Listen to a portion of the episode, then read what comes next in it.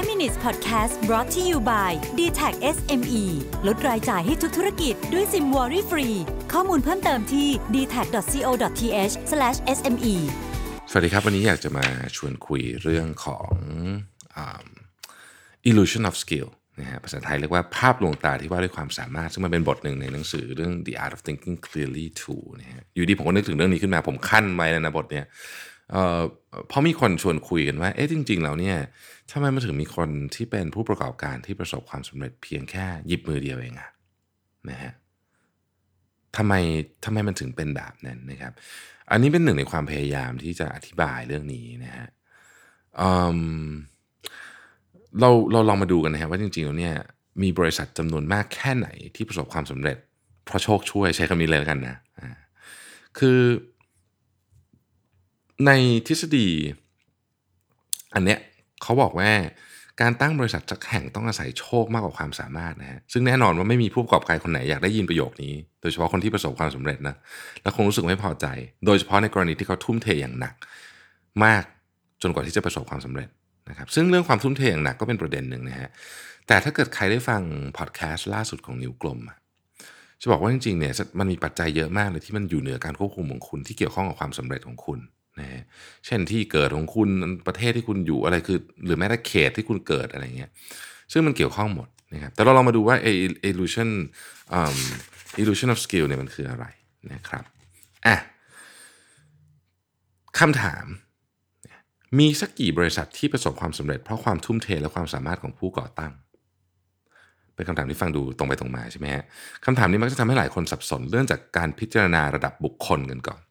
แน่นอนว่าคนที่ขาดความทุ่มเทและไร้ความสามารถย่อมยากจะประสบความสำเร็จได้เอาตัดทิ้งไปก่อนนะครับ แต่แม้แม้ปัจจัย2ออย่างนี้จะจำเป็น แต่น่าเสียดายที่มันไม่ใช่สิ่งที่สามารถตัดสินความสำเร็จของคนคนหนึ่งได้ ก็คือความทุ่มเทและความสามารถเนี่ยไม่ใช่ไม่ใช่ไม่สามารถเป็นปัจจัยที่ตัดสินความสำเร็จได้นะครับ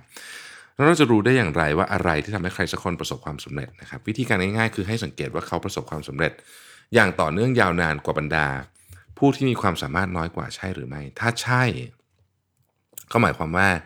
ปัจจัยที่ทำให้เขาประสบความสำเร็จคือความสามารถ อย่างไรก็ตามเราไม่สามารถนำวิธีนี้ไปใช้ในการพิจารณาบรรดาผู้ก่อตั้งบริษัทได้ เพราะความสำเร็จในการก่อตั้งบริษัทแห่งแรกมักไม่ได้เป็นผลจากความสำเร็จของผู้ก่อตั้ง ไม่เช่นนั้นเขาคงก่อตั้งบริษัทแห่งที่ 2 3 4 ไปแล้วนะฮะและผู้นำองค์กรล่ะ พวกนี้มีความสำคัญแค่ไหนต่อความสำเร็จของบริษัท นักวิจัยได้เชื่อมโยงระหว่างทักษะต่างๆ และพฤติกรรมของ CEO กับมูลค่าของบริษัทที่เพิ่มขึ้น ในช่วงเวลาที่ CEO เหล่านั้นดำรงตำแหน่งโดยเปรียบเทียบบริษัทครั้งละ 2 แห่ง และพิจารณาความสามารถของ CEO แต่ละแห่ง ผลปรากฏว่า 60%ของบริษัทที่ประสบความสำเร็จมากกว่ามี CEO ที่มีความสามารถสูงในขณะที่ 40%มี CEO ที่มีความสามารถต่ำ ซึ่งหมายความว่าความสามารถของ CEO กับการประสบความสำเร็จนั้นเกี่ยวข้องเพียงเล็กน้อยนะครับ Daniel Kahneman ผู้ที่เขียนหนังสือ Thinking Fast and Slow เนี่ยนะครับบอกว่าผู้คนคงไม่แห่ไปซื้อหนังสือเกี่ยวกับผู้นำองค์กรที่ทำผลงานได้ดีกว่าคนอื่นเพียงเล็กน้อยแน่นอนนะฮะดังนั้นเนี่ย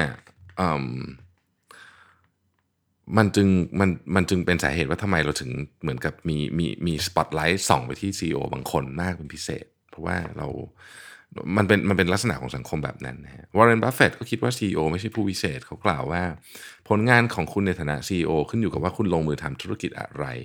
ไม่ใช่ว่าคุณพายเรือเก่งแค่ไหนนะครับ ซึ่งประเด็นเนี้ยผมว่าชัดเจนมาก คือในหนังสือเรื่อง Thinking Fast and Slow ของ Daniel Kahneman เนี่ยได้เล่าถึงการไปเยือนบริษัทที่ปรึกษาการลงทุนแห่งหนึ่งนะครับ ก่อนหน้านั้นทางบริษัทได้ส่งตารางแสดงผลงานที่ปรึกษาด้านการลงทุน แต่ละคนในช่วง 8 ปีมาให้ดู ซึ่งบรรดาที่ปรึกษาของบริษัทแห่งนั้นจะถูกจัดลำดับทุกปี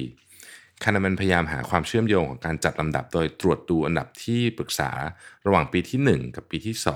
2 ปีที่ 1 กับปีที่ 3 และปีที่ 1 กับปีที่ 4 เปรียบเทียบแบบนี้ไปเรื่อยๆจนครบ 8 ปี สุดท้ายเขาพบว่า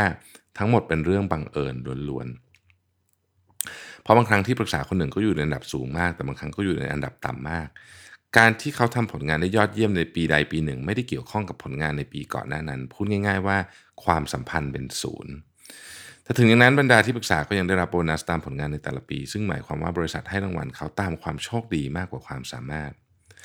สรุปก็คือบางอาชีพต้องอาศัยความสามารถล้วนๆเช่นนักบิน ช่างประปาทนายความแต่สำหรับบางอาชีพ แม้ความสามารถจะเป็นสิ่งจำเป็น แต่ไม่ใช่สิ่งที่สำคัญที่สุด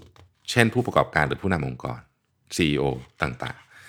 และสำหรับบางแวดวงสิ่งที่เป็นตัวตัดสินชี้ขาดคือโชคชะตาจริง ๆ เช่นแวดวงการเงินที่มีภาพลวงตาว่าด้วยความสามารถหรือ illusion of skill ให้เห็นอยู่เต็มไปหมด ดังนั้นคุณจึงควรให้เกียรติช่างประปามากขึ้น และอย่ายกย่องผู้ประสบความสำเร็จในแวดวงการเงินมากจนเกินไป นี่คือสิ่งที่หนังสือสรุป ผมอยากจะบอกว่ามันเป็นสิ่งที่คล้ายๆกับที่ผมคิดนะฮะคือคุณทำอะไรเนี่ย คือคุณทำอะไรเก่งแค่ไหน มันเป็นสองพาร์ทแยกออกจากกันนะ คุณทำเลือกจะทำอะไรเนี่ยสำคัญมากๆ อาจจะสำคัญมากกว่าว่าคุณทำมันได้เก่งแค่ไหนด้วยซ้ำเพราะถ้าเกิดคุณอยู่ในธุรกิจที่ผิดหรือยู่ในงานที่ผิดเนี่ยตอนคุณทำเก่งแค่ไหนอะฮะมันก็ไม่ได้ไปไหนไกลหรอกนะครับ มันเป็นอีกเหรียญอีกด้านหนึ่งของ illusion of skill ขอบคุณที่ติดตาม 5 minutes ครับ สวัสดีครับ 5 minutes podcast presented by d t e c h SME